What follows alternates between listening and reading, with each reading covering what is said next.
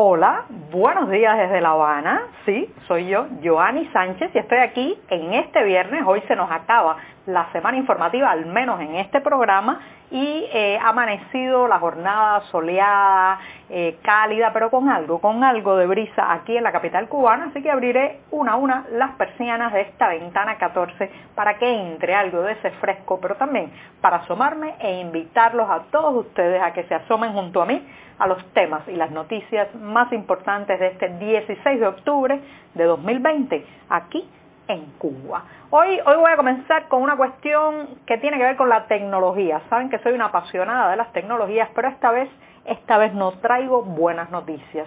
Pero antes de decir los titulares, voy a pasar a ese momento especial del día en que me sirvo el cafecito informativo que está recién colado, muy caliente todavía, así que lo echo en la taza, lo dejo a un lado y mientras tanto les comento que empezaré hablando de la indignación que está recorriendo a los internautas cubanos por el cierre de varias herramientas y plataformas a lo largo de esta semana.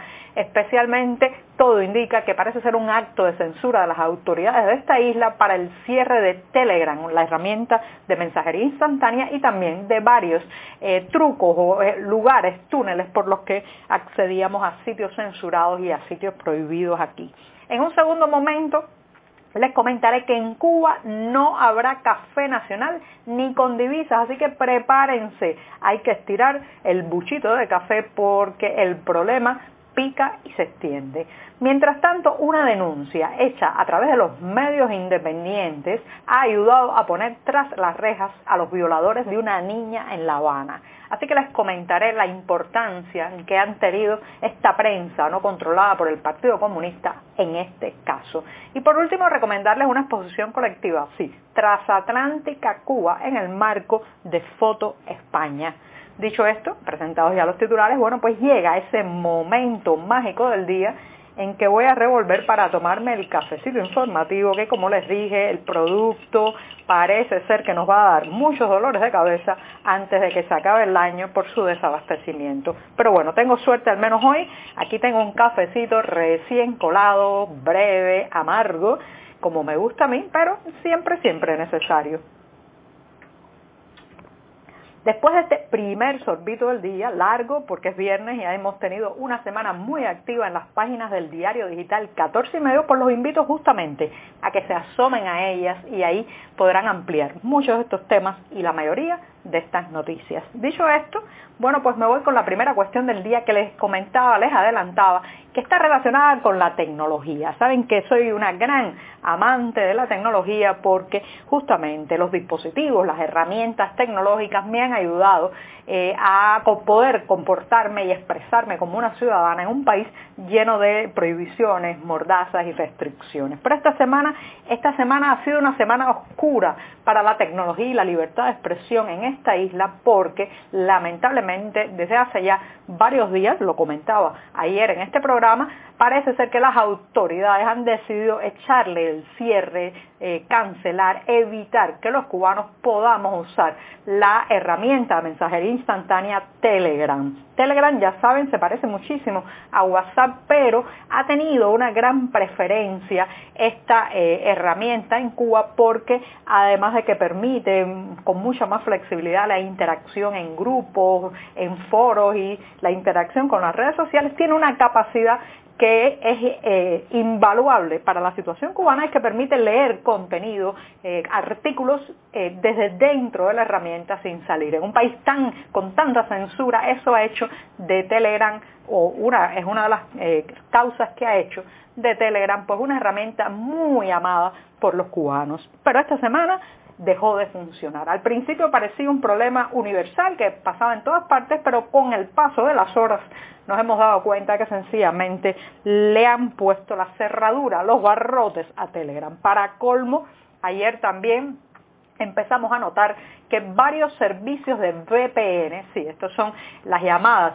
eh, pues redes o eh, redes virtuales que, eh, que, permiten, entre otras cosas, eliminar bloqueos geográficos, mantener un anonimato en la red, incluso evitar a veces pues la censura específica contra un sitio de contenido. Bueno, pues varios de estos VPN muy usados y muy populares para conectarse a Internet desde la isla han sido también bloqueados. Estamos ante una vuelta de tuerca tecnológica y represiva contra eh, el acceso de los cubanos a contenido Probablemente. Lo cierto es que las autoridades no han dicho ni una palabra y el monopolio estatal de telecomunicaciones de Texas, cada vez que se le emplaza y se le pregunta, lo poco que han mencionado es que eh, se trata de problemas técnicos. Pero lo cierto es, reitero, que los VPN o redes privadas virtuales han dejado de funcionar, muchos de ellos son vitales para la navegación web desde la isla porque vivimos en la isla de lo prohibido, en la isla de lo censurado, en la isla donde hay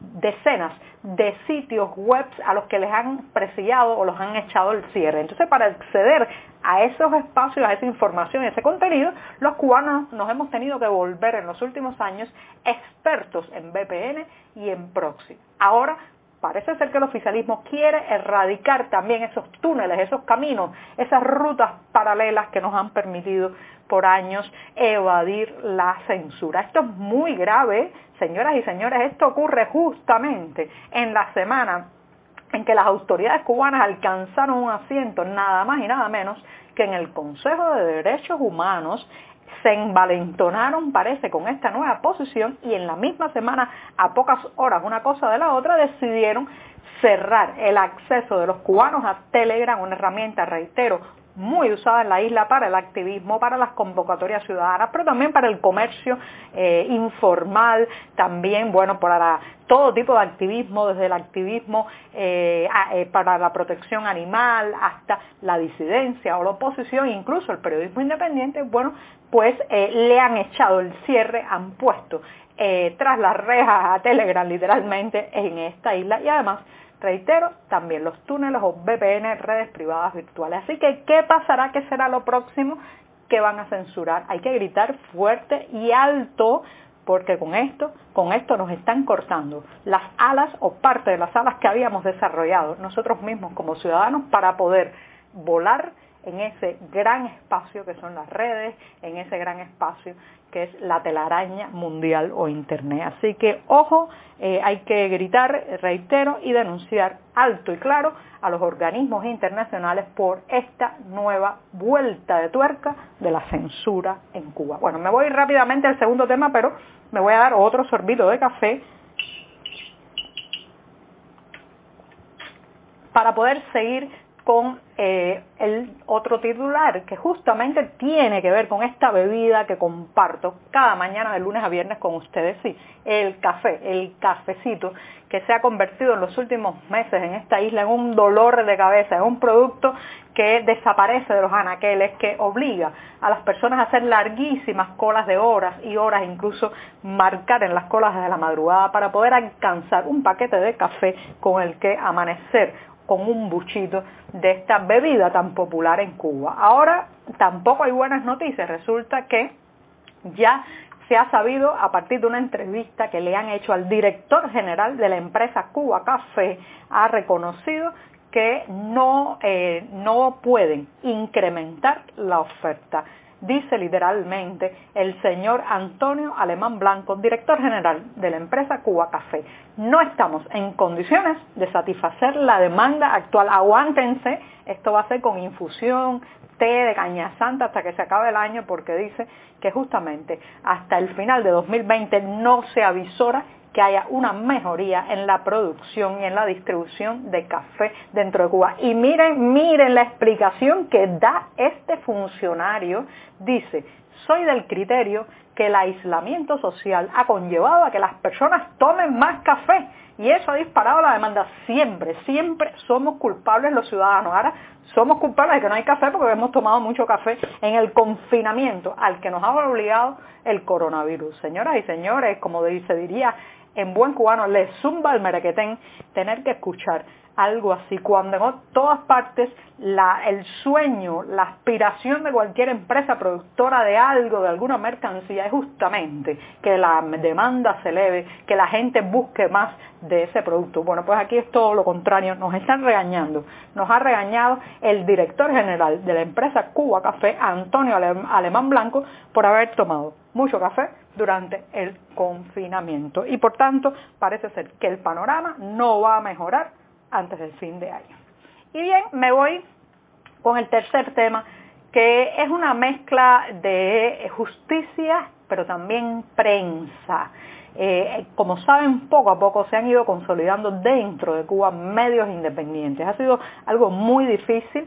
Nosotros tenemos la experiencia cercana de 14 y medio, el diario 14 y medio, y de verdad que cada día es una incógnita si vamos a poder publicar, si vamos a poder sobrevivir, si vamos a seguir eh, caminando por las calles o logrando reportar una noticia. Pero cuando ocurre algo como lo que les voy a contar ahora mismo, uno se siente aliviado y satisfecho de hacer este trabajo por duro que sea. Y es que eh, una agresión sexual perpetrada por seis hombres contra una niña de 13 años se había ido quedando como eh, marcada prácticamente por la impunidad después de varias chapuzas policiales y de la investigación del caso, hasta que la madre de esta niña, eh, que fue, reitero, violentada por seis hombres en El Cotorro, La Habana, decidió hablar con los medios independientes. Dijo, no me callo más, y contó su historia, sobre todo la impunidad y eh, de alguna manera pues con la que se estaban moviendo los perpetradores de esta violación. El resultado ha sido que a partir de que el caso saliera en la prensa independiente, pues las autoridades se han movilizado y han capturado incluso a eh, los presuntos violadores que antes, bueno, pues antes caminaban por las calles y campeaban por su respeto sin estar tras las rejas. Así que eh, esto es también una lección, reitero, de cómo a través de los medios y de la prensa independiente